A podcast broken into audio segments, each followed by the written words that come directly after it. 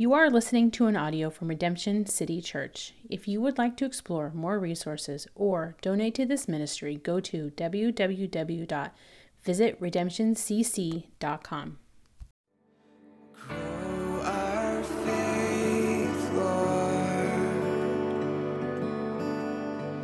When our eyes can't see.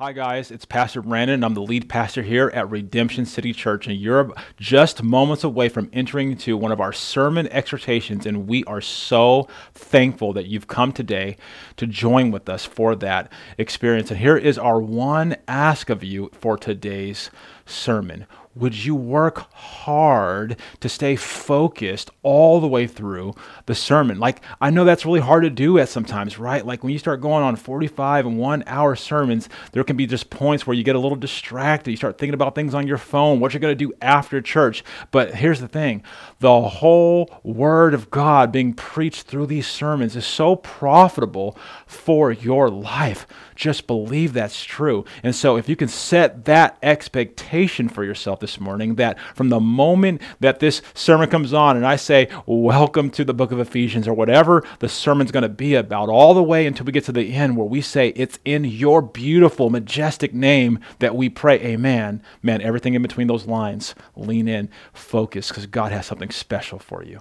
Let's be great imitators of Christ in how we listen to this sermon today. Grace and peace.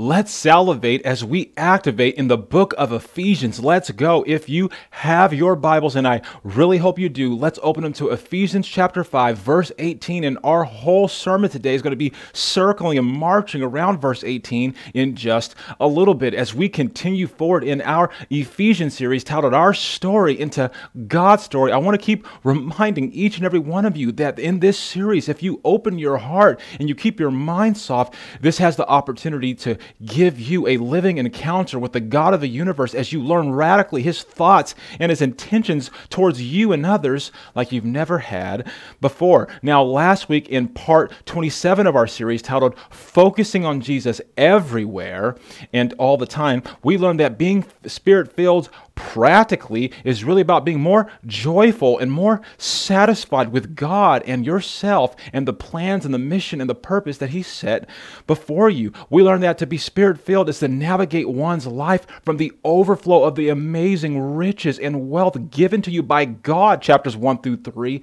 and no longer from your pain and your deficits. We learn that the spirit filled individual, hey, lean in, is radically focused on Jesus in every circumstance, everywhere, and all the time. We learn that the spirit filled life is not a it's not a measurement of like something that you're earning and achieving and working to have more of God and more of the Holy Spirit, but rather it's a condition positionally of what God offers you. You see, when you tapped out and you said, God, I can't do it, and then you looked up and said, God, but I believe you can, and then you linked in and surrendered your life, boom, right in that moment, you were filled completely and utterly with the Holy Spirit. We learned that being um, positionally filled with the Spirit is about those realities, right? Not something that you do from a legalistic, work based posture. And finally, we learn that even though we are 100% guaranteed this positional, spirit filled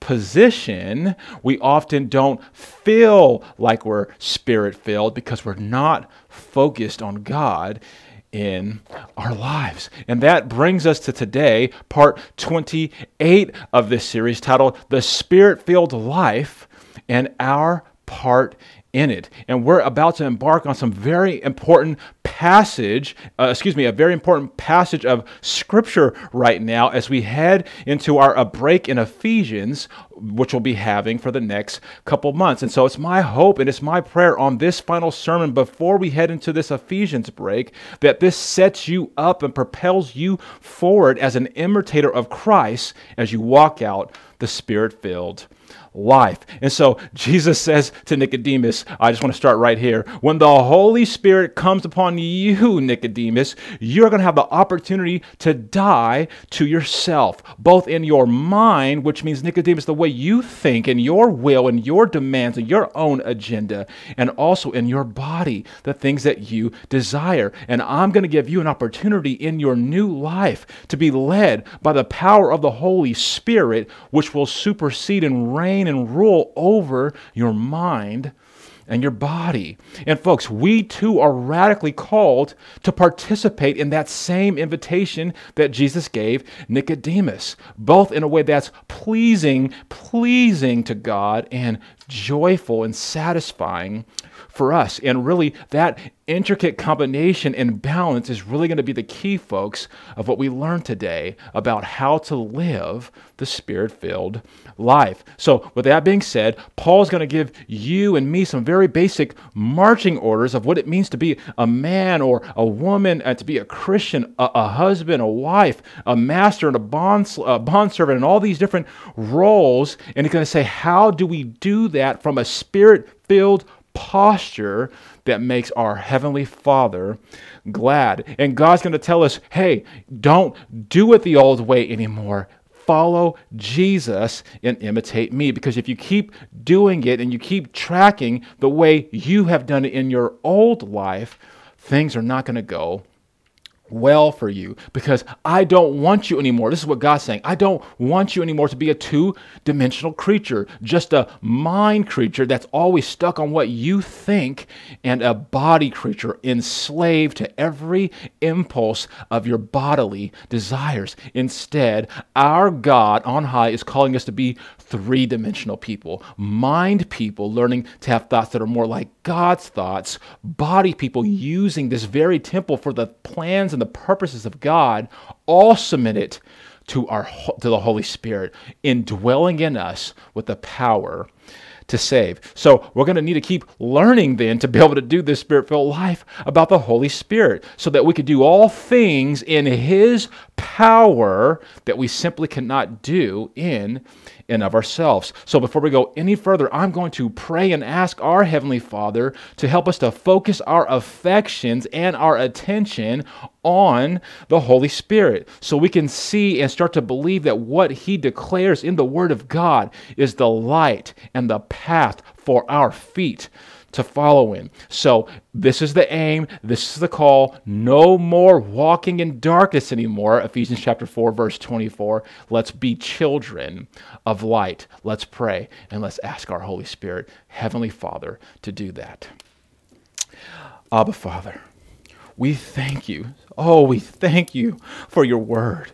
And we thank you, Lord, for your spirit, which illuminates your word and plants it deep within our hearts. And I pray in Jesus' name that as we set time aside today to study your word, it would indeed become that which we lack, namely the power source that we need to draw from. And I pray against intellectual assent right now in the name of Jesus, meaning for those who seek to learn more so they can do more in and of themselves based upon their own mental strength. But instead, Lord, for the intellectual, or maybe the seeker, or the wanderer, or the wanderer, and of course for the dying daily disciple, may we all simply be impressed with you and in awe of you and more reliant on you and more submitted to you. And then may you just blow our minds and overwhelm us with who you are as the great show, the King of Kings. And so, Lord, we worship you as such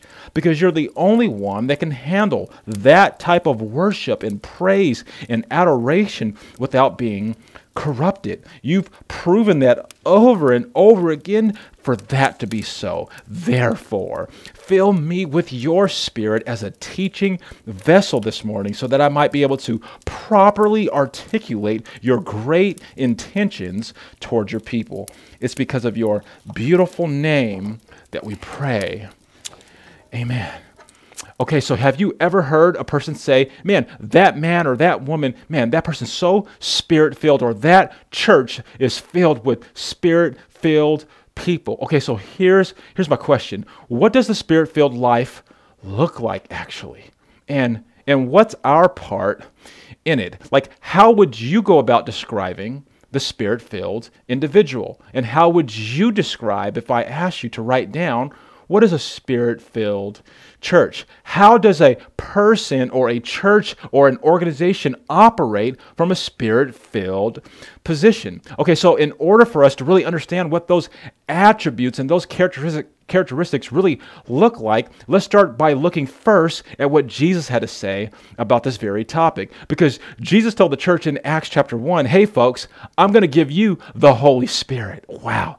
That's legit. And it's going to be to fill you up. And then you're going to receive power. That's what Jesus said. What, what comes next? Receive power to do what? You're going to receive power to be my witnesses in all of the world. Like, did you know that the word witnesses in Greek lexicon is martero, which is which means martyr in English. And a martyr is essentially someone who lays their life down as a sacrifice for another person or a cause. And so, if we put this together, what Jesus was really saying is hey, folks, I'm going to give you my Holy Spirit to fill you up, and you're going to receive my power so that you can go about being my witnesses as you lay your life down for people all around the world. Like, are you tracking with me?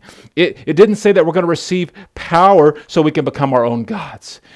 Jesus didn't say you're going to receive power so you can flex your own strength and opinions on people.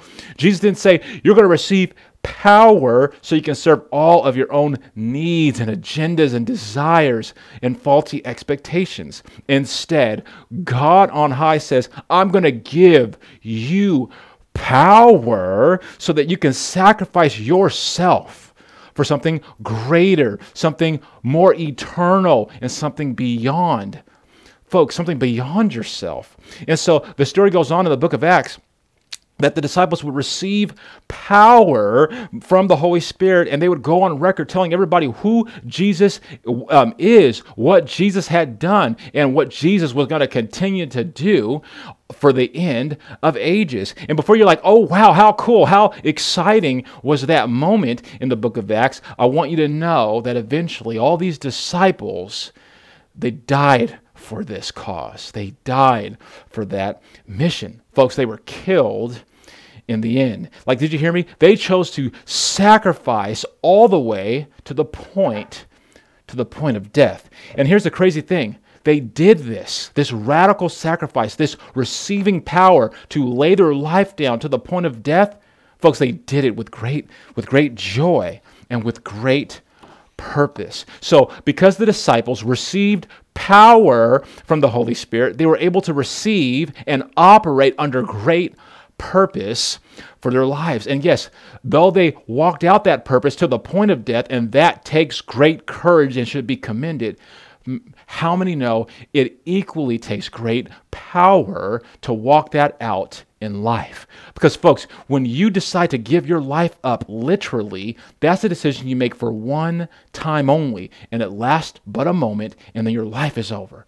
But it takes the Holy Spirit and courage and power to actually live for Christ, not just die for Christ. Because when you live for Christ, folks, that's a decision you have to make every single day again when you wake up. Okay, so so these people obviously were committed to being filled with the people, which means they were committed to laying their lives down, their lives, their thoughts, their agendas, their ways, their desires, and they did it all so they could follow Jesus and his mission. So the spirit filled life starts with that framework, that vantage point. It was all about doing things for other people's good and the glory of God. I'm going to say it again. The spirit filled life that was activated in the book of Acts was a transition from people out of their story, filled with their own thoughts and agendas and ideas, to God's story, where their life began to circle around the good of others for the glory of God. And man, that's the sweet spot that God is calling you and me to live in as spirit filled people. Okay, so what does the spirit filled life look like? And what is our part in it. Let's, let's, let's look at that.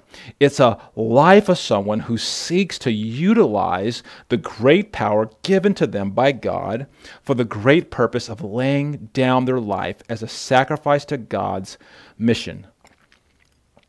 It's a life of commitment towards choosing God's thoughts and ways and agendas and desires above your own. Wow.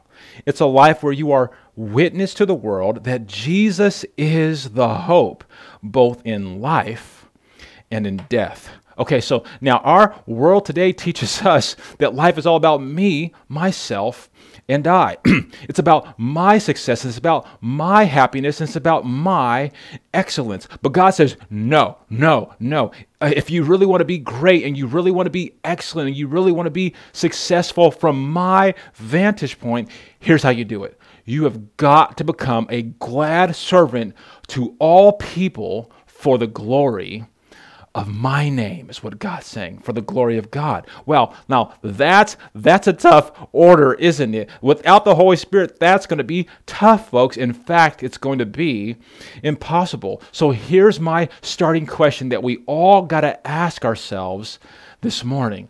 It's on your screen. Am I becoming a daily servant to others and bringing glory to God within your life? And using that as your primary measuring stick of being successful and excellent at life? Would people describe your life as a person who joyfully serves God and all people?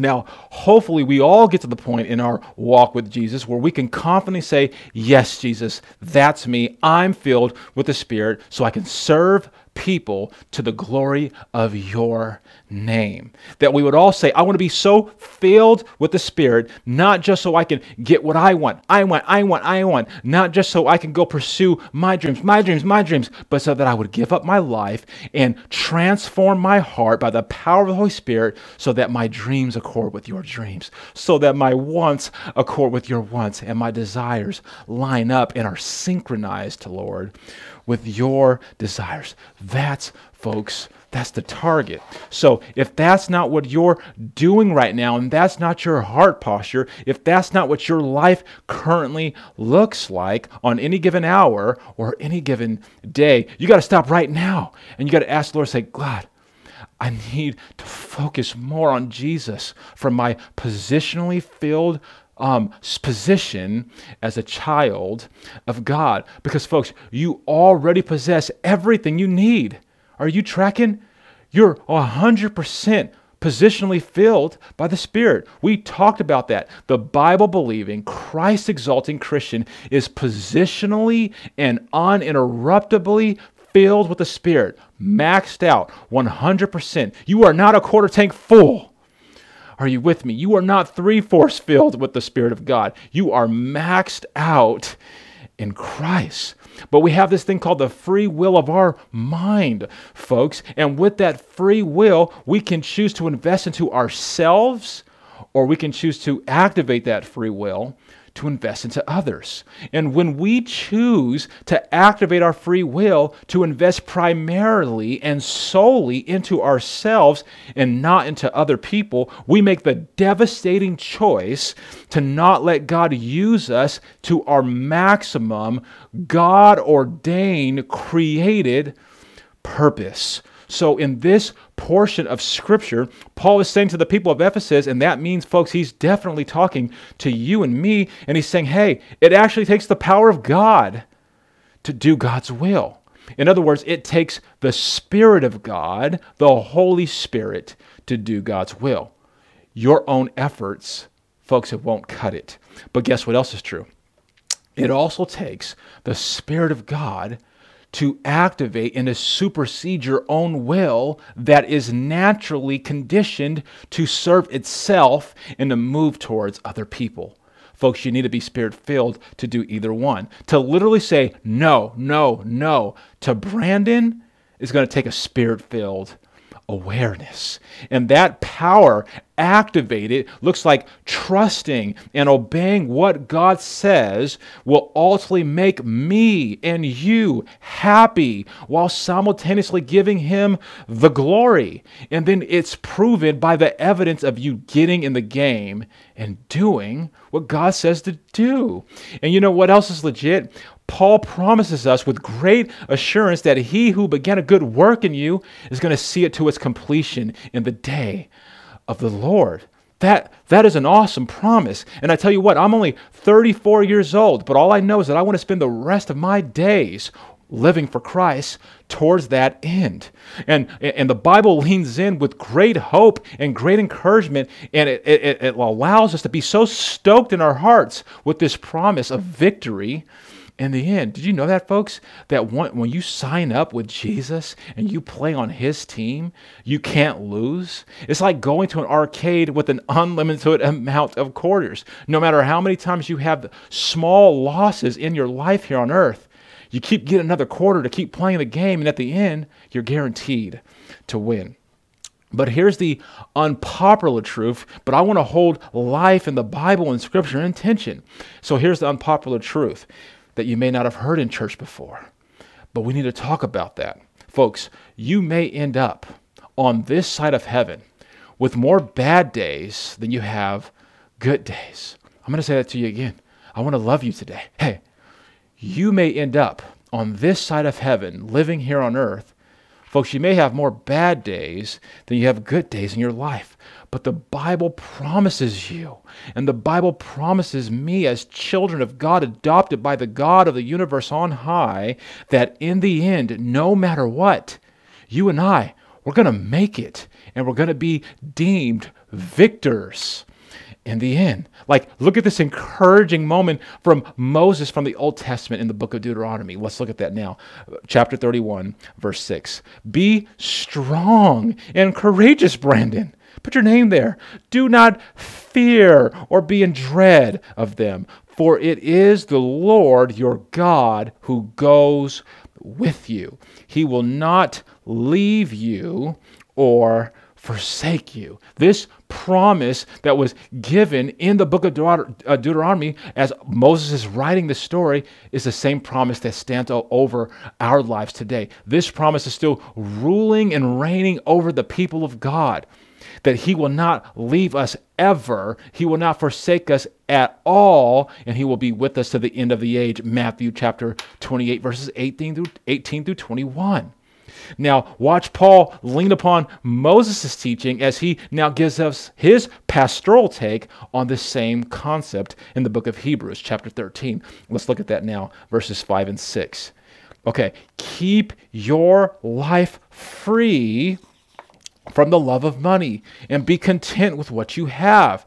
For he has said, Why? Why is Paul saying this? He says, Hey, I will never leave you nor forsake you. So we can confidently say, The Lord is my helper, and I will not fear what man can do to me. So, so what Paul was saying in this text, as he's leaning upon the original words of Moses in the Old Testament, he's saying, "Hey, hey, guys, d- be free from the love of money." Or let me let me help you out in our context: be free from money, be free from your pursuits, be free from your anxieties, be free from whatever is pulling you and getting you tripped up and trapped up. Because we got a promise as the people of God, and that and and that's this: God is with you, and He's never going to forsake you, so you don't have to fight on your own behalf. Remember, you are filled with the Holy Spirit. Like, can't you see all these things that God is calling us to do, all these Christian activities? The power is coming from Him, folks. It's not coming from us. Do, do, you see that in Hebrews and Deuteronomy? Hey, the power, the gravity, the weight, the energy, hey, it's all on God. It's not on us. And that's that's really good news. Why? Because our God on high is strong enough and He's mighty to save us daily in our lives. But, folks, we got to turn our posture so that we can operate in this positionally given position as a failed child of God. Like, this is what we've been learning, RCC. About our God the whole time. Remember, we were so dead to rights, right? We were stuck in our shame and our muck and our mire. We were alienated from the life of God. Ephesians chapter 4, we learned that. But Christ, He saved me and He saved you. Remember that? It keeps going in chapter 4 of Ephesians. And because of that, we have this radical security as chosen and adopted and forgiven and equipped and forever wealthy. Are you kidding me? We've been given gifts and inheritance, chapter 1 through 3 of Ephesians. And as a, as a result, God sent his son down here on the earth. Remember that? He walked for this earth for three years in his ministry portion, in his 30s. And then he died on a cross and he went down to hell, but hell couldn't keep him there. So he broke those chains, came out, and he was lavishing good gifts on all of us. Remember that? Ephesians chapter 4. And it's because of that that we get to tap out from our way. We get to look up to God and we get to link in and say, I'm positionally filled with an amazing inheritance and I have received power to follow God all the way to the end. And so, as we consider our sexual addictions or our sexual impurities or our filthy talk, our crude joking or our filthiness, whatever it might be, Paul saying, Hey, you are spirit filled, and now you have been given the power and the equipment and the position and the gifts to start walking away from that more and more every single day of your life. So if you're struggling with any addiction and any sin, you will be able, Paul's saying, because you are spirit filled, to take control back away from the flesh and give it back to the Holy Spirit, and your life can start to get legit. And while, eh, okay, and when Paul exhorts this whole concept, it's all centering around a ultimate desire for the people of God to walk in harmony. It's God's call for you and for me to know your role. Our role, we got to know what our role is. We got to know what other people's roles are. And then we got to learn how to do this life together. But if we're stuck in our muck and the mire all the time, in our own sin, our own shames, folks, we can't even walk in harmony with anyone else because we're chaotic in and of our own selves. But in Christ, because we've received power, we can walk away from our own demise and start to walk in harmony with others. The whole goal for the church of God is that we would work towards the same goal, accepting different roles. And, folks, it's about doing it radically well. And the only way God's people, God's church, is going to be able to do that well, the only way that you're going to have leaders with authority inside of churches or organizations that are not going to exercise their authority wrongly with a domineering presence, the only way for um, the people of God, the members of churches, to be glad servants, humbly laying down and being submitted to elders and pastors and leaders and not feeling like they have to. The only way that this complex dance that God's calling us to do can work is by being spirit filled, focusing on Jesus everywhere and all the time. Okay, so what should we remember in light of all this? Here it is on your screen we should remember that even if we end up with more bad days than good days, God promises that his that excuse me that he's committed to us until the end of ages and beyond. That by being spirit filled, we tap into God's power above our own. It's about taking our free will and laying it down for God's will by the power of the Holy Spirit. Therefore, our ability to walk in unity, purity, and harmony consistently comes from Him. Okay, so as we march forward today, we're going to be talking about different roles and different responsibilities and different rules that are in the church. And when we return from our Ephesian break, uh, our Ephesian series break in a couple months, we're going to get into the most famous, the most feared, and the most falsely interpreted um, text or passage of Scripture in all the Bible. And that's on husbands and wives and the relationship defined by God as the institution of marriage. Now, we're going to cover just a little bit of that today, but or to set us up, but that's going to be our deep dive when we get back from the Ephesians break. And so I want to open up this conversation right now, continuing about the spirit filled life and our part in it, and thinking about roles and rules and responsibilities that are given to different people within the church, within family systems, and everything else. I want to open it up by saying that every relationship that works today, every relationship works by a harmony of roles every time every single time, whether it's family structures, church structures, organizational structures, cultural, societal structures. Every type of relationship requires harmony of different roles with people working towards one singular aim.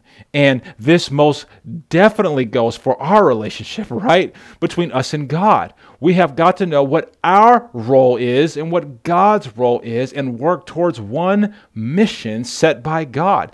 And we've got to do that in harmony. So that means we're going to have to have radical trust and belief and security in our relationship personally with our heavenly Savior. But here's the thing we can't operate practically from our spirit filled position, right? So we're, we're positionally spirit filled by God, but we can't operate practically being uh, feeling that power where it carries out in our actions if we don't have radical understanding about who God is and what our orientation is and our relationship to Him. So, with that being said, I'm going to ask you right now four relationally life altering questions about your relationship with God. And what I'm asking you as your pastor today is that you would genuinely participate and that you would give a genuine answer to these four questions, okay? And so the way that you're going to faithfully lean into that is when I ask you the question, I want you to give an answer audibly out loud, right from your heart. Say the truth. And then I want you to write the truth down on your roadmap, and we'll go from there, okay? So here we go. Here's the first life altering question about you and God. Number one, is there a God? What is the answer to that question in your heart? Not your mommy, not what your daddy says. Do you believe? Is there a God? Come on, answer that question out loud and write it down. Okay, folks, I want you to know the answer is yes, yes. There's one true God, and his name is Jesus, God, Holy Spirit, Yahweh, Jehovah Jireh, Jehovah Nisi. He has many names, but there is one God, and he is real. Remember, he did the work for you and me. God is real. All right, here's, here's question number two. Answer it genuinely from your heart. Is God good? Is God good? No, no, not is he supposed to be good, not you want to believe he's good. Do you believe that God is good? Like, come on, folks, are you sure in your heart that you believe that he's good? Because I want you to know He's so good all the time. Now, of course, there's times in our lives based upon our actions and our worries and our anxieties that we don't always show up and believe that God is good. Like when we don't get that job promotion that we feel we deserve, we get angry. And sometimes we don't feel that God is good. But how many know that God is still good even when we receive closed doors? In fact, the first lie ever told by Satan, who deceived Eve, was the question Is God really good? Is he really who he says he is? And this question, folks, has been permeating our lands for thousands of years. Many people believe there is a God, but not many people believe that God is radically and fully good. And you know what? The spirit filled person is able to answer that question resoundingly with confidence, saying, Oh, yeah, my God is good. Okay, number three. Does God know what he's talking about in all things? Do you believe that God knows what he's talking about in all things? Answer that out loud. Okay, again, man, the hope is that your answer is yes. But you know what's so weird? Often we try to counsel the Lord. Isn't that weird and wacky and wonky? We try to counsel and give God advice. We say things like, you know what, Lord, it's 2020, and I really think there should be more allowed in this generation. I think that what you're asking for is a little bit too much. Do you really mean that? What does it mean in the Greek? What does it mean in the Hebrew? You can't possibly mean you want that for your people, God. Like we try to counsel the Lord. Brothers and sisters, God knows more than you and me. Like, how arrogant are we sometimes, right? Okay, and here's the final question, number four. Does the Word of God get to be the boss in my life? What is your answer to that? In your heart, tell the truth. Does God presently in your life get to be the king and the Lord over your decisions? Pay attention. The answer to this question must be yes. The Bible, folks, is the most criticized and scrutinized book ever. But you know what else is true? It is also the most powerful and read book on the planet. It has changed billions of people's lives, folks. Did you hear what I just said? It's changed billions of people's lives forever. What other book can claim such a victory? And that's because this book is a living book filled with the thoughts of a living and active and present God. Okay, so with all that being said, with us now acknowledging that there is one true God, hopefully, and that He is radically and inherently good at everything He does down to His intentions, and that He always, always knows what He's talking about, and that the Bible definitely gets to be the boss over your life, let's read our focus verse today from that vantage point. Are you with me? I want to walk through today's sermon. I want to look at our focus verses, acknowledging that, hey, God, God is real, God is good, God knows what He's talking about, and God gets to declare what I do about everything that I hear today. I'm going to say it again, or this whole sermon means nothing. I want us to walk through today's sermon believing that God is real, God is good, God is wise, and we're going to follow what He says. Are you with me? We're going to march with that posture together in harmony and unity. So, we're going to look at half of these verses in great detail today, and then the other half we're going to do when we get back from our Ephesians break in a couple months. Okay, so here we here we go. Here's some brief exhortations so we can kind of have a vantage point of what's going on in the text again. Let's pick it up in verse 18 now. It's on your screen.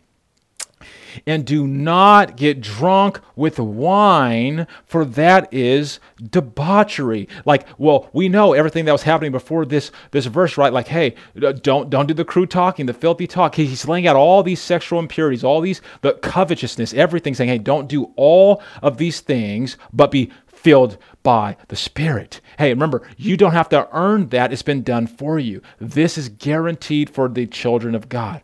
Verse 19, addressing one another in psalms and hymns and spiritual songs, singing and making melody to the Lord with your heart, giving thanks always and for everything. Wow. To God the Father in the name of our Lord Jesus Christ. And so we begin to learn right about how do we operate posi- um, practically from this positional uh, position we've been given as the Spirit filled children of God. And so it starts off with, hey, singing psalms and singing melodies, giving thanks, all these things. Here we go, verse 21.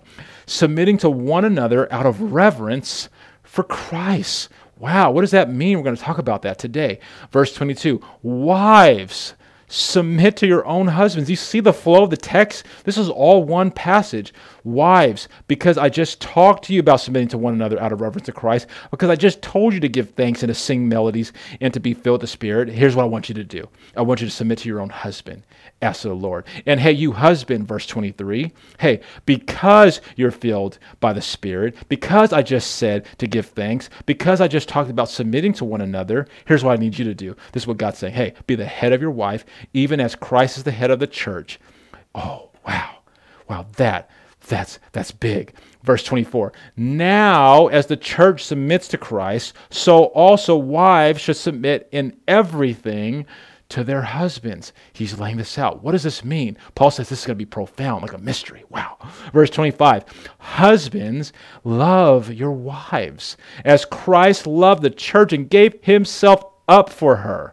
26 That he might sanctify her, having cleansed her by the washing of the water with the word. Okay, so we have a lot going on here in the text. It's a great discipline for me not to start breaking those verses down right now. So you got you got the husband being called to give himself up for her. Whoa, give up my life. Whoa, whoa. You got the wife being told submit in everything to your to your husband, in everything and everything. Whoa, whoa, whoa. And so we got big things being asked by God. And I'm telling you right now, none of this is going to be possible without being a spirit filled person. And so, chapter 5 continues on with these thoughts about what it means to be spirit filled in a spirit filled life. And we start to talk about husbands more, and wives more, and children, and parents, and masters, and bondservants, and all these different roles and rules and responsibilities and it's going to be legit. And Paul is describing very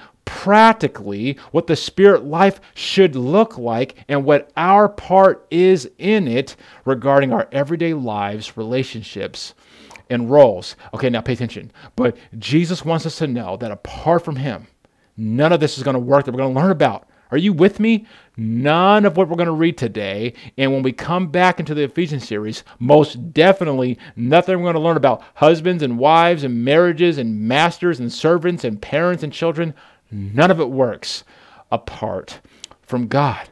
Like, like, check this out. It's categorically, it's categorically impossible. Look at this in the book of John, chapter 15, verses 1 through 4. This is Jesus talking here, folks. He says, I am the true vine and my Father is the vine dresser. Every branch in me that does not bear fruit, he takes away. And every branch that does not bear fruit, he prunes, that it may bear more fruit. Already you are clean because of the word that I have spoken to you. Abide in me, and I in you.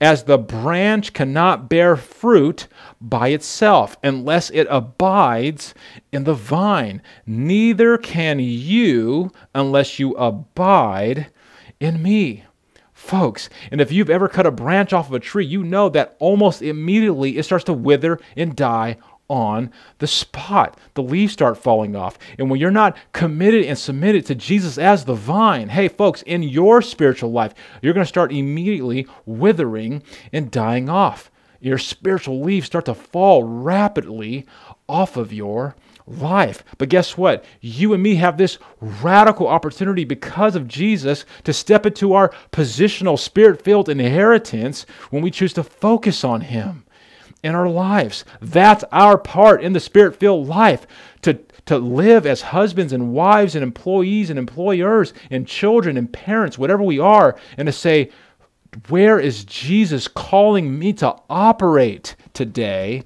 in this role. And as we start focusing more and more on Jesus everywhere and all the time, we talked about that last week, the first thing that we get to experience from the Holy Spirit isn't receiving power so we can get what we want, so we can live for our agendas and to activate all of our own desires or to even do miracles or to walk around healing people. It's something else entirely, folks. In fact, Jesus proclaims that the first thing the Holy Spirit does when he activates in our hearts is of a whole different variety. You ready? Let's lean in and see that now in John chapter 16. Here's verse 7. Nevertheless, I tell you the truth. Okay, Jesus said he has truth for us. Here it is. It is to your advantage that I go away. For if I do not go away, the Helper will not come to you. He's talking to his disciples.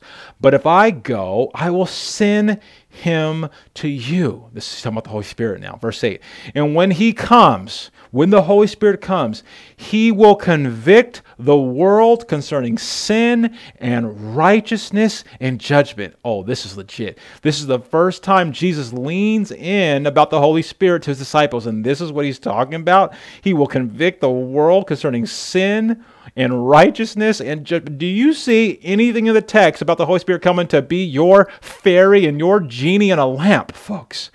He will come to convict the world concerning sin and righteousness and judgment. Verse 9, concerning sin, because they do not believe in me, so they keep sinning and staying in darkness, is what Jesus was saying. Verse 10, concerning righteousness, because I go to the Father and you will see me no longer. Why was it so important? He says, Hey, I'm not going to be walking around imitating it in the flesh anymore. So you're going to need the Holy Spirit to be your compass. And then verse 11, concerning judgment, because the ruler of this world is judged. Oh, that's deep. Verse 12, I, I, love this. I still have many things to say to you, disciples, Peter, John, and the rest of the crew.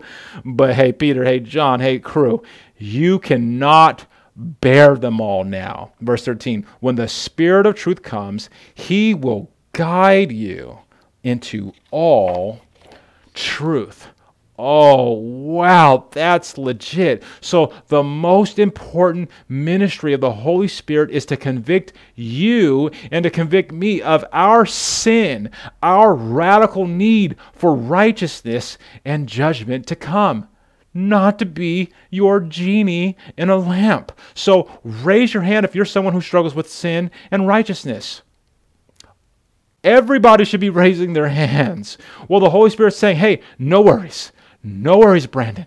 I got you. That's what I'm going to be here for. I'm going to let you know every single time you're stepping out of line with Christ. I'm going to convict you of your sin in such a way that leads you back into righteousness with glad conviction, not judgment and condemnation. I'm going to be your guide, is what the Holy Spirit's saying. I'm going to be your perfect compass is what the Holy Spirit is promising. And man, I'm praying and I'm trying to preach my heart out in Jesus' name that our hearts here at RCC would not be callous to this reality and would not have stiff necks to this truth. I'm going to say it again.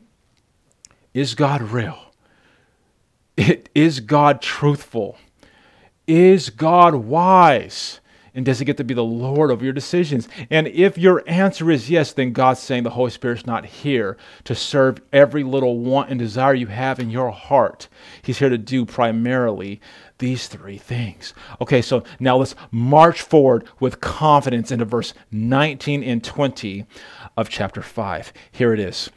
Verse 19, addressing one another, right? So be spirit filled. How? How do we do this, God? He addresses it. Addressing one another in psalms and hymns and spiritual songs, singing and making melody to the Lord with your heart, giving thanks always and for everything. Wow. To God the Father, in the name of our Lord. Jesus Christ. Okay, so so Paul is saying the spirit-filled person is going to be marked by joy, and it's going to be marked by gratitude. They're going to be happy people. Okay, not worldly happy, but Christ centered, I got a belly full of joy despite the trials in my life type of type of happiness. But they're also going to be grateful people. That's what the Word of God's saying.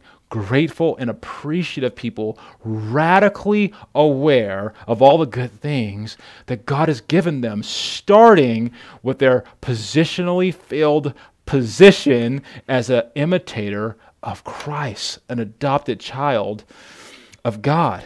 That's that's important because the happiest people on the planet, I keep talking about this, the happiest people on the planet are those who are radically aware of all they have and they are appreciative. Like don't be deceived. There are people who have absolutely nothing, but they're totally happy. And you better believe there are people who have every single thing you can possibly imagine, and they're categorically depressed. I remember counseling a, a, a, man not too long ago in the state of Oregon, and he was massively wealthy. This, this man had everything you would ever desire an amazing job, an amazing family, an amazing wife. He could retire five times over. His kids never will have any wants, and their kids will never have any wants. And I remember him saying, I'm just not happy. And he had all these things that we were working through in our counseling and coaching appointments.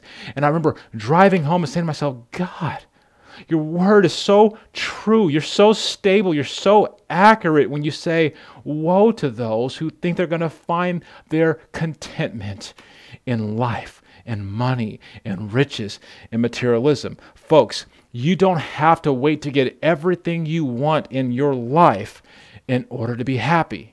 I'm going to say that again. Hey, lean in. You don't have to keep waiting and trying to want every single thing that's in your little heart before you choose to be happy. Because the reality is, you can't control everything in your life. And you can't control everything you're going to get. And if you're waiting and you're wanting and you're wishing for that type of control, it's not only insanity, it's ungodly. Folks, our joy and our happiness is not to be conditional upon our circumstances and the things that we experience in life. It's based upon who Christ is to us and what that means for us in our lives. That's the focus. Like, did you know that you have total control over your happiness? Total control. You have total control over your happiness because God says, Submit to me. Let me fill you with my Holy Spirit. And if you embody this attitude of gratitude and you believe and you're filled with songs and melodies in your heart and you focus radically on me and what I've done and what I'm calling you to do, I have joy set before you. Isn't that incredible? Like, you're not some thermometer that has no control, people of God. You're not some thermometer that's only responding back and forth and back and forth every time something happens in your life that's at a temperature that you don't like. That's not who we are in Christ. Instead, in Christ, because of the Holy Spirit, we leave our old life of being a thermometer, only able to be regu- to say what is going on. The world's unhappy, I'm unhappy. The world's not at peace, I'm at peace. That's what a thermometer does. It only reads the condition of what's going on. But in Christ, because we are positionally filled, Spirit of God, children of God, imitators of God, we move into our new life of being a thermostat are you tracking with me? So when things get hot in your life, and tricky and trials and tribulations come, the spirit filled person is radically equipped to cool things down. Are you with me? Like, and we don't go about cooling things down by changing all the environmental temperature around us, but we get to going about the temperature in our own hearts.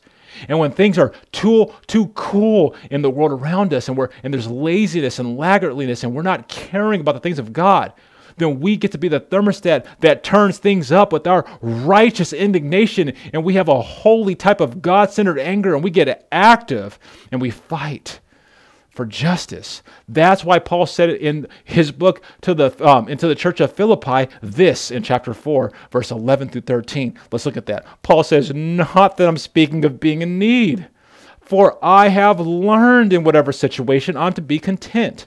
Verse 12 I know how to be brought low. I know how to abound in any and every circumstance. I have learned the secret of facing plenty and hunger and abundance and need. I can do all things through him who strengthens me.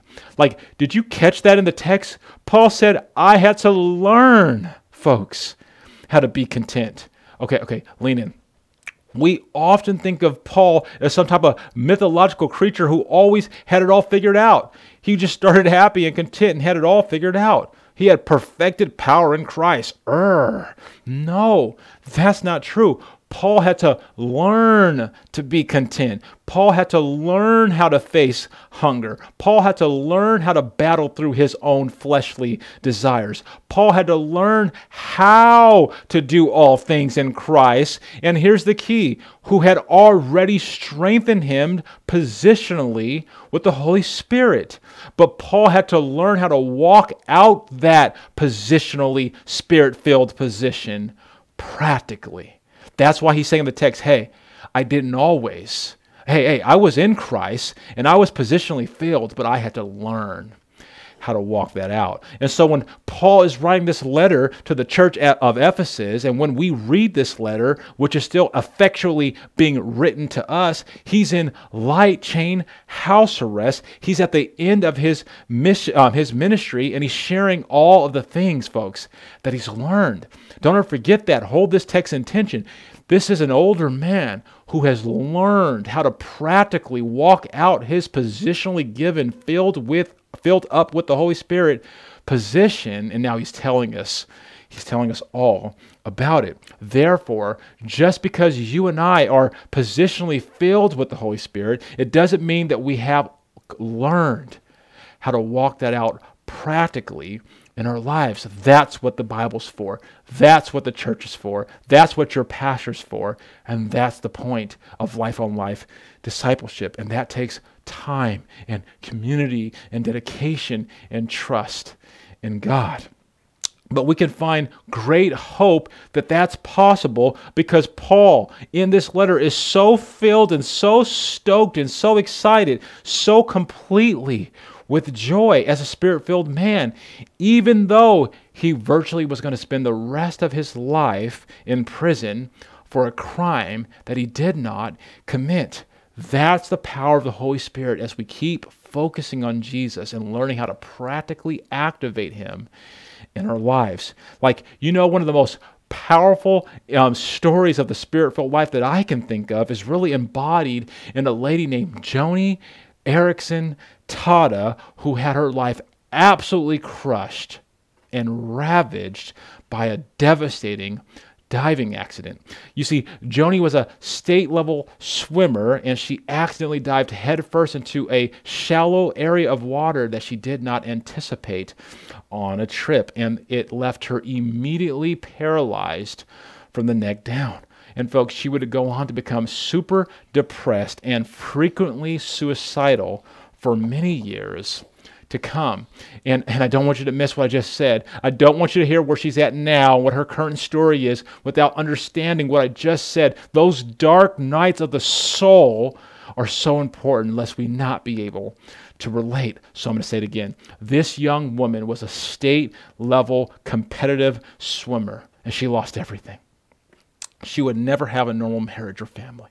She would never be able to have kids biologically. She would never be able to eat a meal independently ever again on earth.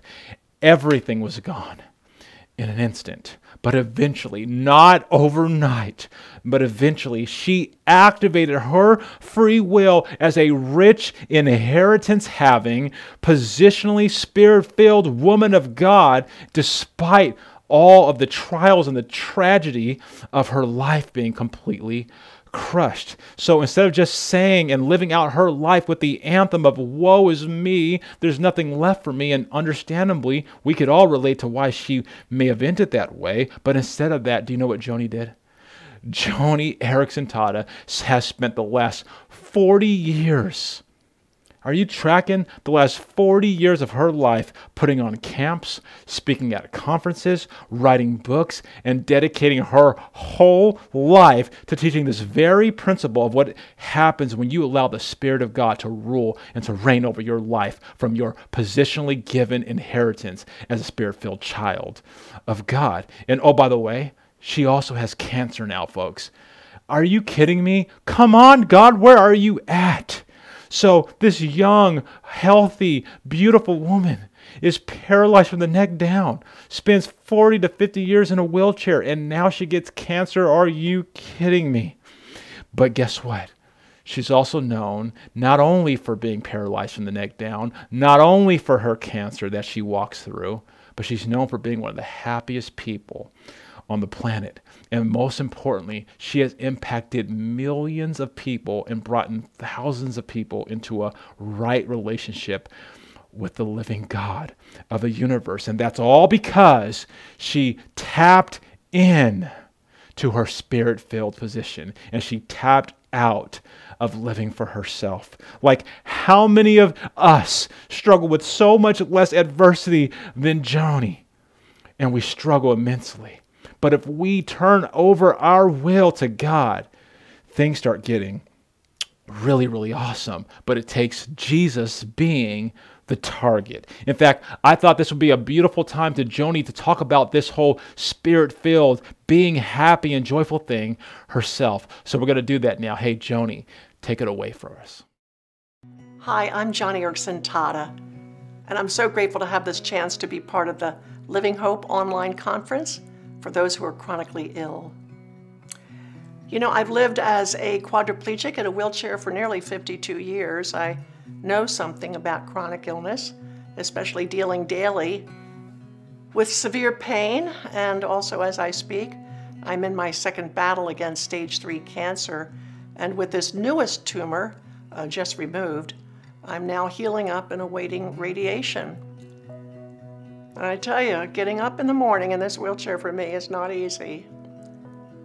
I mean, I lie there in bed and my eyes are closed, my head's on the pillow, and I'm waiting for my girlfriend to come in. And I know she's going to give me a bed bath, and she's going to do my toileting routines, and she's going to exercise my legs and my arms, and strap on my corset and my support hose, and strap on my binder, and get me dressed, and sit me in my wheelchair, and push me to the bathroom, and brush my teeth, and brush my hair, and blow my nose. And it's like I'm absolutely overwhelmed. You know what I mean? Before the sun has come up, before I've hardly opened my eyes, I'm overwhelmed, thinking, Jesus, I can't do this. A lot of people think I'm a strong person, but I'm not. I mean, every day my weakness is so glaring to me, so obvious, and my weakness is ever before me. And so when I do get up in the morning, I say to God, I can't do quadriplegia. I have no resources for this day. I have no strength for it, no energy for it. but Lord Jesus, my lungs are also another issue. Lord Jesus, you have strength. You have resources, you have energy. So please help me in my weakness and be strong. Help me to face this day with courage. And I tell you what, this is so real, all this uh, clearing my throat and my chest.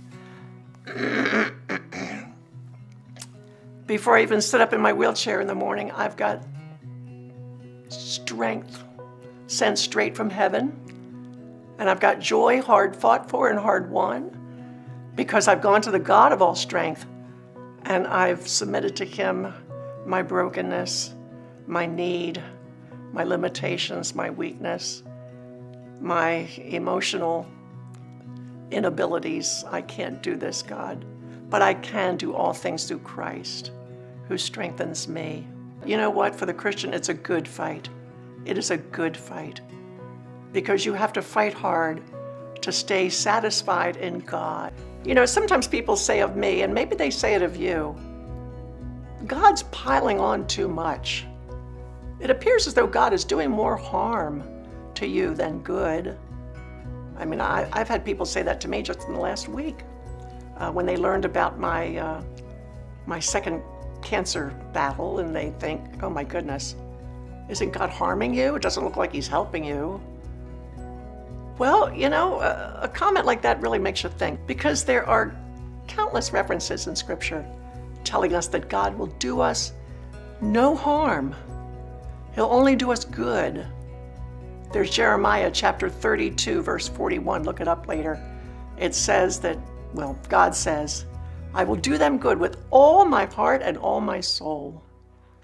And then in Psalm 84, verse 11, it says, No good thing will God withhold from those who walk uprightly.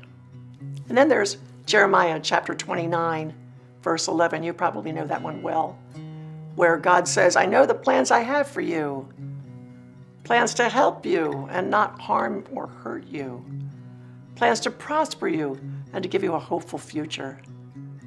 I mean, these, these are just a few verses that underscore the good that God wants to do to us. And I tell you what, when, when, when I first started dealing with chronic pain, um, maybe 30 years into my quadriplegia, those verses used to confound me. Because to me, it seemed that chronic pain and quadriplegia and cancer, and now this new cancer, it's, it's as though God it sure seems like you're harming me. These painful things are the dark, difficult, driving rain of God's sovereignty. But flip the coin, and the sunshine of God's sovereignty is the depth of faith, the scarred and seasoned wisdom, the profound peace, the settledness of your soul, the opportunities to showcase your loyalty to the God of the Bible, and the iron fisted trust that is going to come from walking through that valley of the shadow of death. This is the good that God is interested in. Hard and awful things that ultimately end up birthing true good, peace, joy, satisfaction, good in your soul. And like you, I want to remain loyal.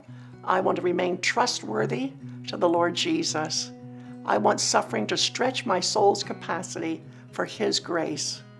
Because every day when I choose to obey God and trust Him with my chronic pain and with my disability and now with this cancer, every day, uh, every decision I make to trust Him increases my eternal capacity for joy and worship and service in heaven. And friend, I don't want to diminish that, and I don't think you want to either. Let's not jeopardize it. Let's not lessen it. Let's not risk it by complaining and becoming embittered and sullen. No, let's, let's trust God in it and increase our eternal capacity for joy and worship and service. Wow, that is so encouraging. And guess what? Six months later, she is standing victorious again with a strong, strong voice. And it's just so encouraging. Let's watch that now. Hi, I'm Joni.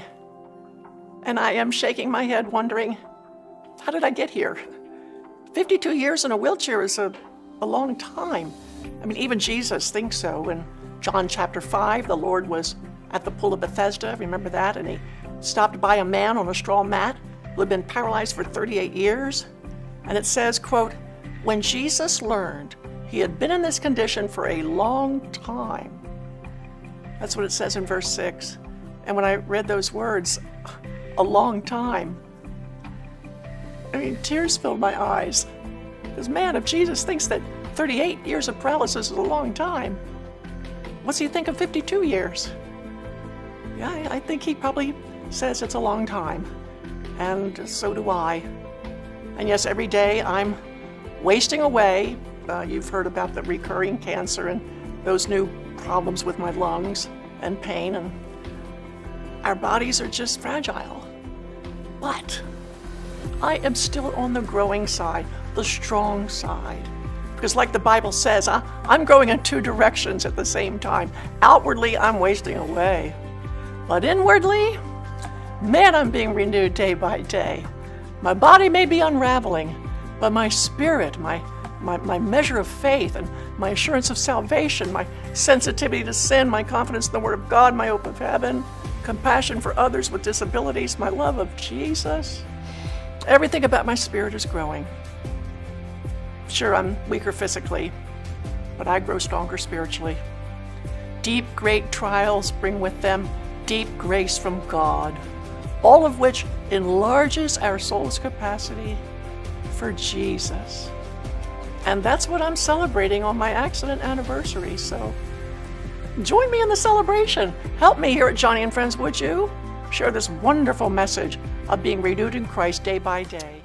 Man, that's good. And here's the thing rather it's Joni or myself and my disability or whatever your situation is, God says the spirit filled person has the opportunity to be joyful and happy no matter what. Like, let's look at what Jesus told the disciples towards this end in John chapter 16, verse 33. And we're going to look at that now in the King James Version. Here it is on your screen. In me, you may have peace. Only sometimes? No. In me you may have peace. In the world you will have tribulation. Joni knows this. She's in a wheelchair every single day. I know this. I have not spent one week without being in therapy, one week without pain. I know this. You know this. Come on, think about your trials. Hey, in the world you will have tribulation. But be of good cheer. Be joyful. Be Christ centered, happy, because I have overcome the world. Like, like, can't you see? Despite our trials and our tribulations, we are still to be of good cheer. We're to be joyful. We're, we're to walk around with the type of oozing happiness around us that's attractive to people. We're to be joy filled people. Now, let me show you Ephesians um, verse 19 again in chapter 5 in the King James Version so I can make this thing come to light today. Here it is on your screen. Speaking to yourselves. Remember in our version, ESV says addressing one another. King James. Speaking to yourselves in psalms and hymns and spiritual songs, singing and making melody in your heart to the Lord. Like, did you catch that? We are not only told and called and commanded to sing to one another, but we are to sing and to speak and to preach to ourselves. Listen, you have to talk to yourself and you got to preach to yourself and you got to sing to yourself and then you got to make melodies in your heart to yourself in response to your trials and your tribulations that are most definitely going to occur in your life if you want to be happy and a person of good cheer. That's how the spirit filled person responds to adversity, folks. You respond with that counterpunch. And did you know that it says psalms and hymns and spiritual songs in the text? Those are three different types of worship music. In other words, having a diversification of your worship music types is something that's profitable for our lives. Like there's there's there's a type of worship that's for the dark nights of the soul. There's a type of worship for celebrating what God has done in a in a good moment. We need different types of hymns and, and songs and melodies to cope and ultimately to stay victorious as the people of God. Singing, folks, is not about how good you sound. Singing is about living in Christ. Oh, I'm going to say it again for those of you who don't sing out loud with Sister Vanessa. Singing is not about your skill. Singing is not about your want to. It's about obedience to Christ. Singing is the overflow of your affections of what God's done coming out of your mouth. And God says it is to help you and to heal you in times of great adversity. Now, you know, David actually has a number of these type of songs and hymns and melodies in the book of Psalms where he would talk to himself and preach to himself and sing melodies to his own heart. He would often say, why are you so downcast, O my soul? Your hope is in the Lord. Now, why would David do that? It's be- well, it's because of this. He has some trial going on. David was having some bad days, folks, just like you and me. There was some area of his life and it wasn't going well. So he would ask himself, Why are you so downcast? Your hope should be in the Lord. And then he would go uh, about preaching and singing about the promises and all that God had already done in his life. Can you imagine David doing that? Going, Oh, I'm so downcast. I'm so beat up. Where are you at, God? Oh, yeah, I remember you're the God who raised me. You're the God who helped me shut the mouths of lions. You're the God who delivered me from Saul. You're the God who helped me defeat Goliath. Oh, yeah. And the more he leaned in and sang the praises and the promises and the story of God, his trials and tribulations didn't always change, but his vantage point about where God was in the trial, that's what that's what changed. And so he would think and sing and talk and preach as his anthem, as an imitator of Christ. Now, many modern day psychologists and historians love to try to say today in scholarly writings that they think that David was either bipolar or schizophrenic. but uh, here's what I believe I believe that they're lacking an eternal mindset. You see, they're not focused on Jesus everywhere and all the time when they're thinking about, about David. They're not having that biblical lens and perspective. Like, I don't believe that David was bipolar or schizophrenic. He was a Christ follower who had learned to preach to himself and to talk to himself and to sing songs to himself, and he did it to encourage his soul. we should do it to encourage our souls. You see, he wasn't medically or mentally compromised at all, but he was spiritually and emotionally energized as a spirit filled man. Oh, that's legit. I'm going to say it again. David was not medically or mentally compromised, he was spiritually and emotionally energized as a spirit filled man who knew the positional inheritance that he had. So, if that makes him medically or mentally compromised in any way, may we all be that type of mentally and medically compromised in Christ to preach and sing songs to ourselves on the days when we need it the most, because that's how we stay focused and joyful when everything collapses all around. So if you've never done that in your life, if you've never been overwhelmed, you've been, oh God, I can't do this anymore.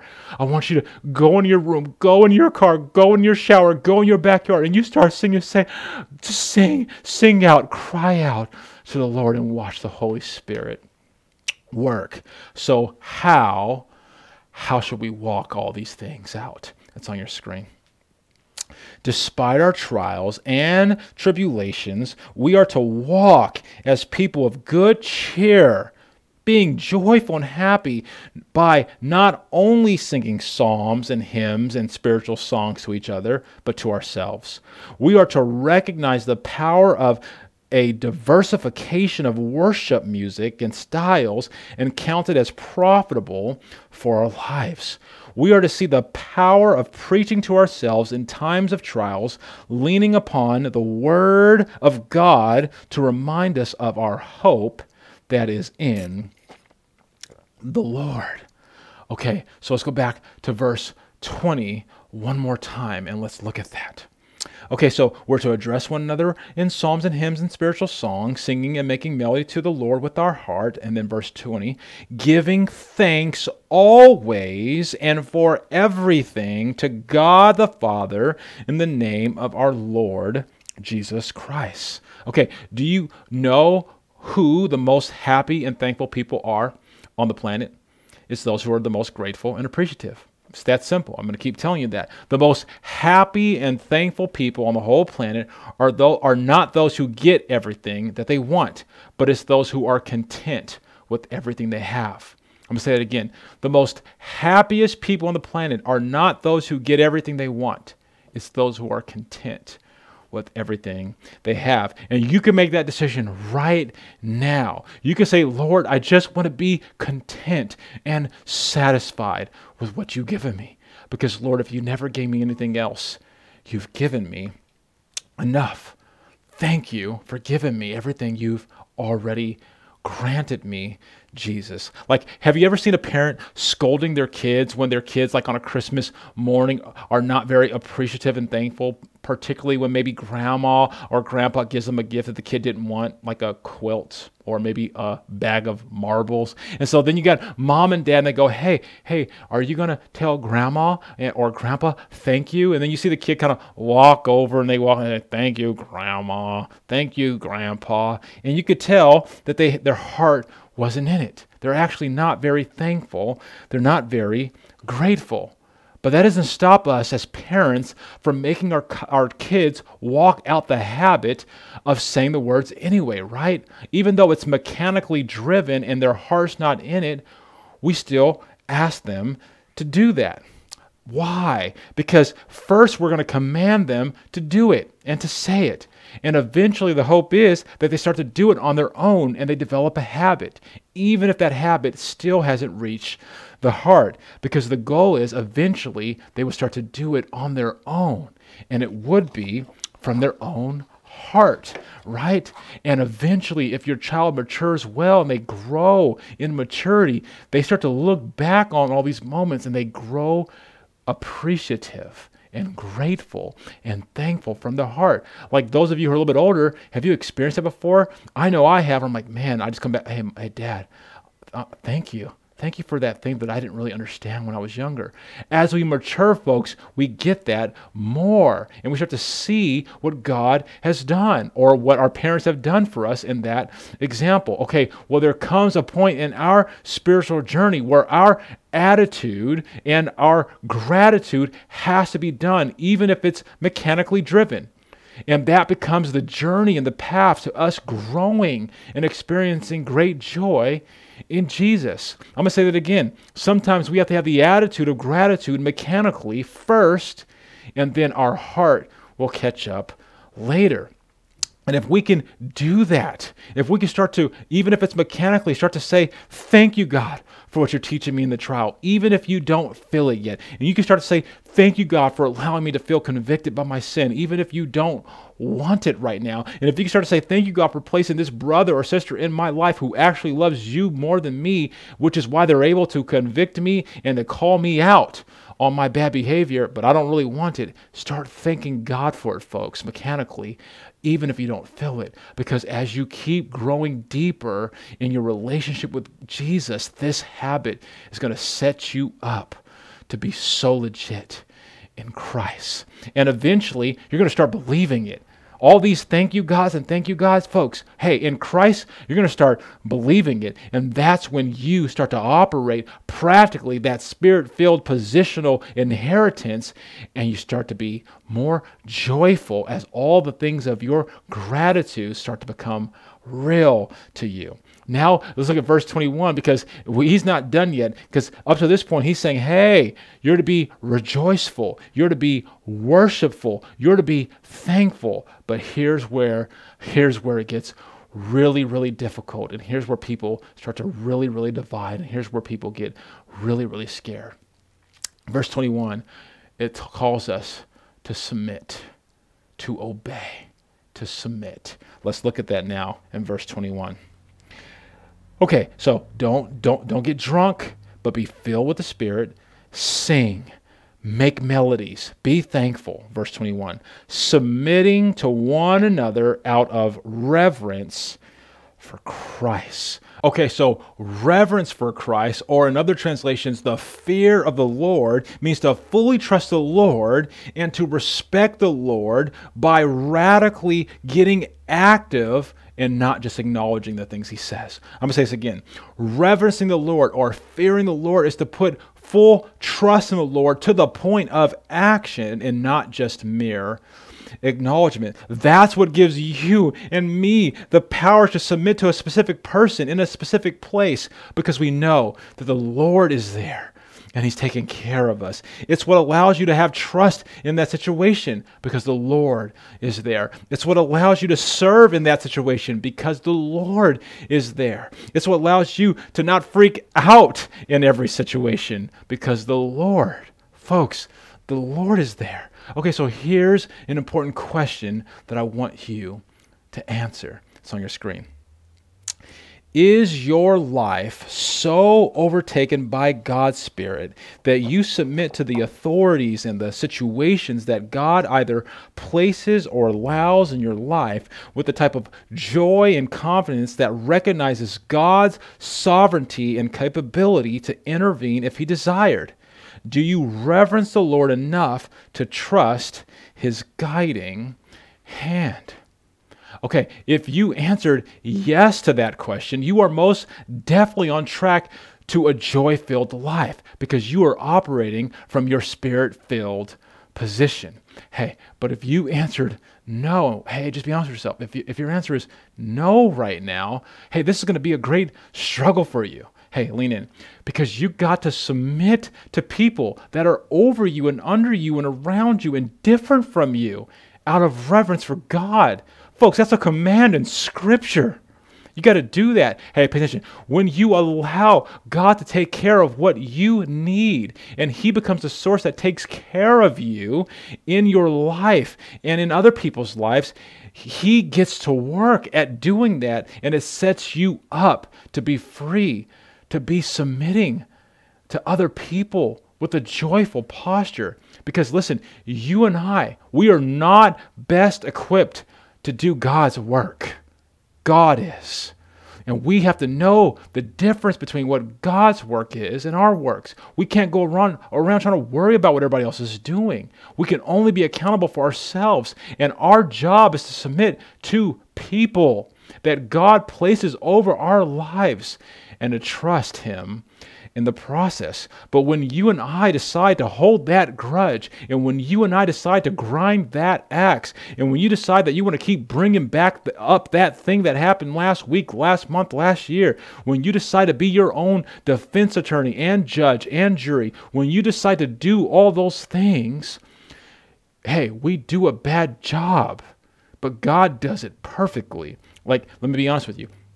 This is an area that I want to keep growing in within my own life. I want to keep growing and letting God do the work in my marriage, in my relationships, and in my leadership. Namely, trusting that God is going to go on my behalf in the things that He needs to do that I'm not called to do. Because whenever I try to defend myself or promote myself or protect myself, not only do I make things worse, come on, we know how this goes. Not only do we make things worse, but more importantly, I instantaneously stop walking as a spirit filled person practically. And we got to stop doing that. And that means I need to repent. And if you're doing that in your life, you need to repent because that means you're walking in your own flesh. You're walking in the old man instead of walking as a spirit filled man or woman. And that's a terrible exchange.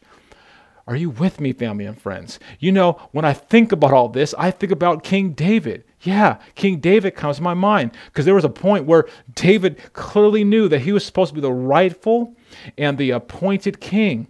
But at that same, same time, there was another king on the throne, and he was unwilling to allow the transition of power to occur. He wouldn't let it happen. His name was Saul. And many of David's friends, they were egging him on and they were like, come on, David, this you, you deserve the throne. It's, it's your rightful throne. It's your rightful throne. But you know what David did? Instead of jockeying for position and trying to make Saul submit to him and fighting for his own rights, David said, you know what, guys? The Lord knows what he's doing brothers. He knows what he's doing. I'm not going to do what you guys are saying. I'm not going to attack uh, Saul. I'm not going to defend myself. I'm not going to promote myself. I'm not going to protect myself. I'm not going to take things into my own power. I'm going to let God work this out for his glory in his way and at his timing. Oh, that's legit. That's for our lives. David said, I'm going to let God work it out for his glory, his way, on His timing. And folks, that's what you and I are called to do. Let God work it out on His timing, His way, ultimately for His glory. And sure enough, you know what happened?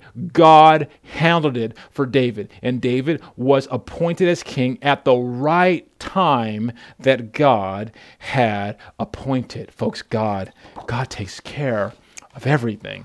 Now, that doesn't mean that we have to walk around agreeing with everyone all the time, but it does mean that we have to be in a posture where we're willing to hear from everyone and to love everyone and to be willing to work with everyone. It's a resolve that you're that you're going to try to dwell in unity and in harmony with all people to your best ability. It means you're going to work hard towards finding common ground with uncommon people.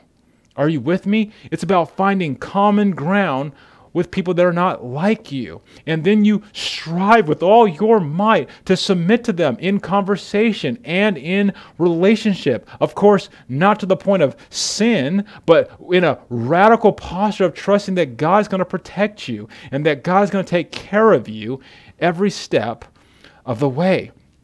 Okay, so do you like actually believe in your heart that God's going to take care of you.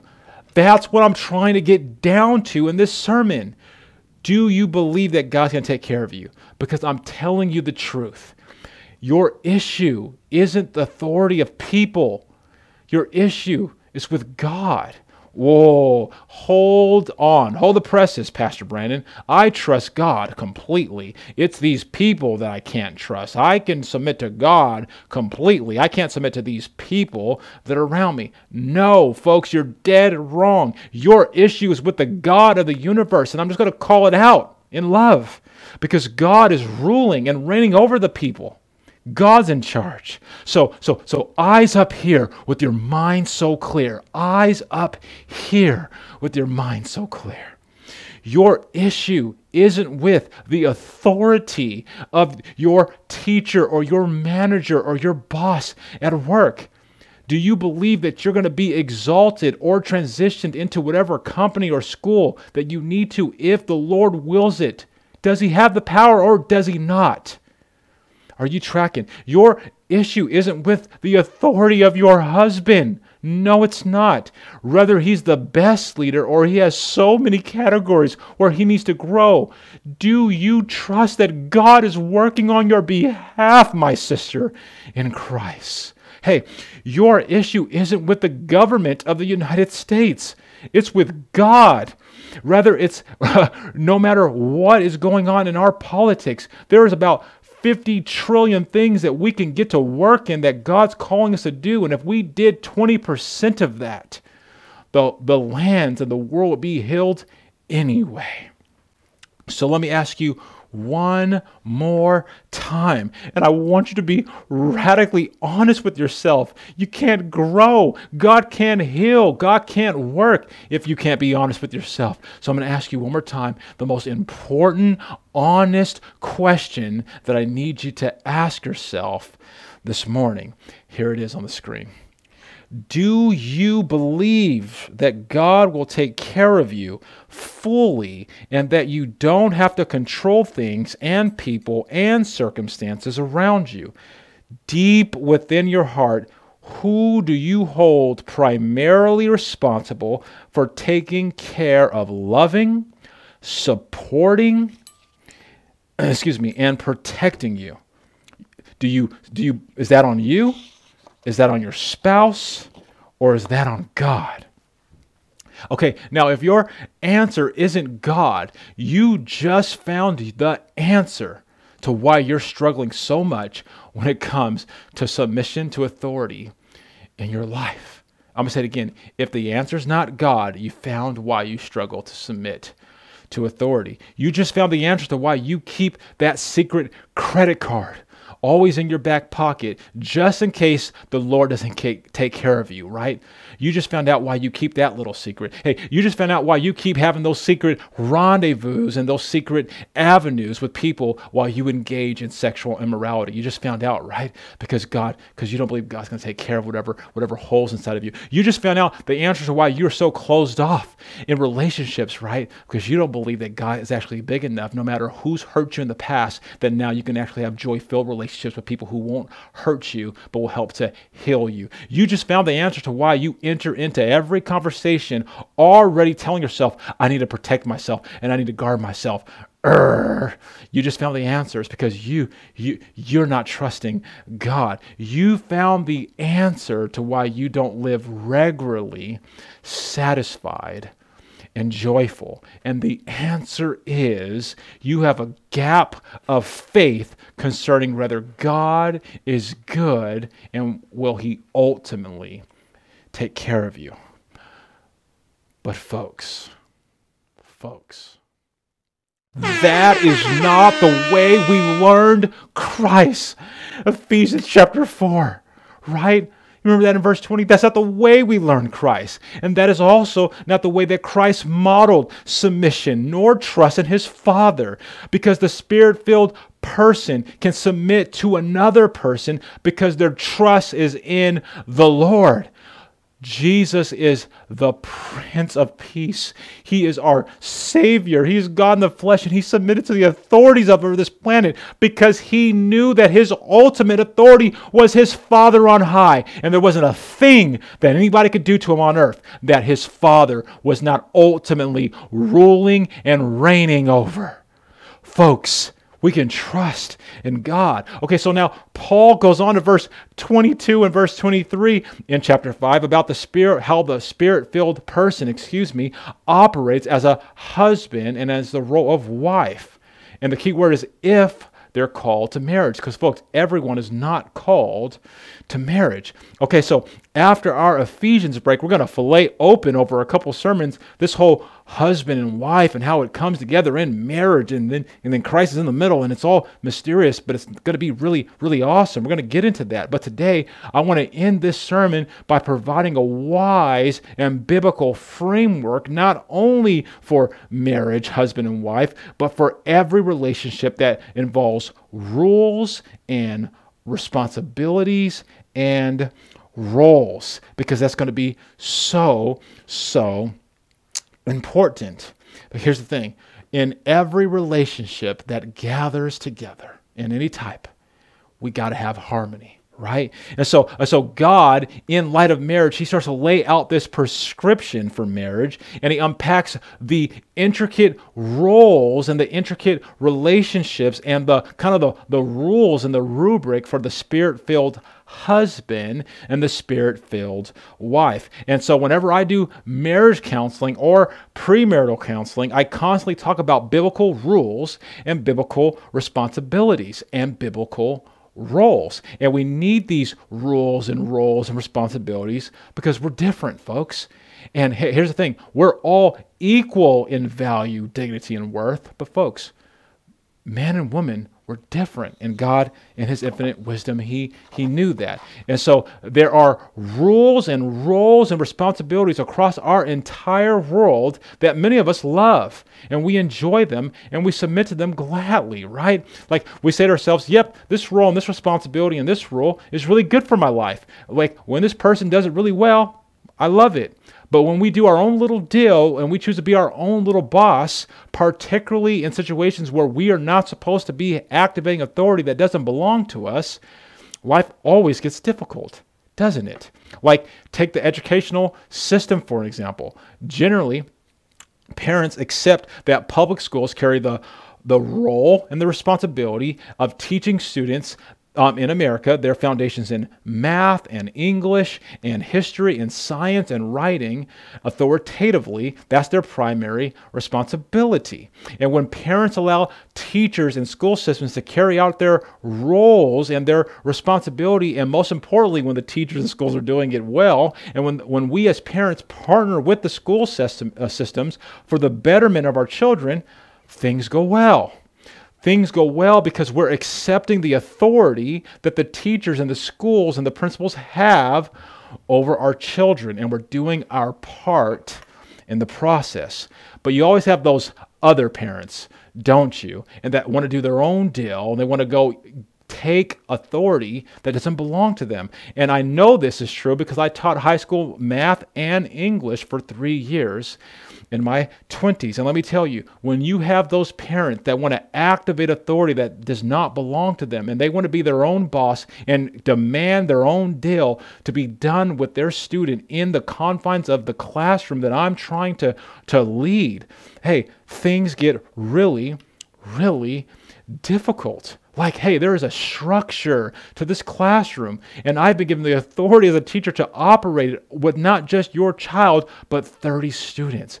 Folks, we all have different roles and responsibilities with various degrees of authority, and we have to walk those things out in harmony.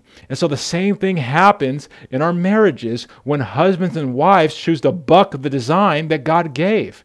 When wives say, no, er, I'm not going to do that, and husbands say, no, er, I'm not going to do that, things don't go well. But when the husband and the wife say, we are going to jointly submit to you, God on high, to what you've prescribed as the plan and the purpose for the institution of marriage, things get better. And though we have a lot to discuss about this whole institution of marriage, today I just want to break it down into two simple comments one for the wife and one for the husband. Okay, here it is. Okay, for the wives, God's command for you is that you would give preference to your husband that you would allow him to lead you and that you would submit in everything to your husband. That's what God's saying in, in a nutshell. And for the husband, is to love your wives and to give up your own life for your wife in totality, sacrificially, and unconditionally. Those are the two things in a nutshell that God's calling us to do. So both husbands and wives have a decision to make. Everyone has to make a decision. And you got to choose Am I going to be a spirit filled husband? Am I going to be a spirit filled wife? Am I going to operate in a spirit filled marriage? Or am I going to buck the system? You got to make a choice. And that's what we're going to be learning about when we come back from our Ephesians series. But I think we can all agree, no matter if you're married or single, wherever you're at, we all can agree that the spirit filled life is what God is clearly calling us into in the book of Ephesians. Otherwise, folks, we have no hope to be good moms and dads. We have no hope to be good friends. We have no hope to be good Christians. And we most definitely have no hope to be spirit filled uh, people in spirit filled marriages in a context of a covenant family that we call a church that's spirit filled. So let's let's pray towards that reality today and for the weeks to come that we would start to live out the spirit filled life by focusing radically on Jesus everywhere and all the time as we take this final pause in our Ephesians series. And when the Ephesians series comes back in about two months, oh man, we're going to spend the last seven or eight sermons covering the spirit filled life practically in these positions of marriage and parenting and workplace and employees. And then it gets legit because we finish up the series learning how to stand victorious in Christ. And I can't wait to do that with you. Let's pray and let's ask God to be big for us. Here we go. Heavenly Father, thank you so much for your word. Your word is good and true and profitable for our lives. But Lord, it's also filled with correction, reproof, so that we can become more like your Son. So, Holy Spirit, whatever part of this sermon has rubbed someone the wrong way or has rubbed on an insecurity, I ask that you would do the work that I can't do as a preacher, that their friends can't do as a confidant, that only you can do as their ruler and the and the reigner over the healing that needs to occur in their hearts. But Lord, as we take this pause, this break from the Ephesians series, I pray that every one of us would have Christ centered headlights on that looks from your vantage point on how to live our lives spirit filled. Lord, may we focus on you everywhere, in every circumstance, in our marriages, in our parenting, in our workplace, in our friendships, in the things that we watch. We want to be like you. Christ is the target. It's in your beautiful name that we pray. Amen.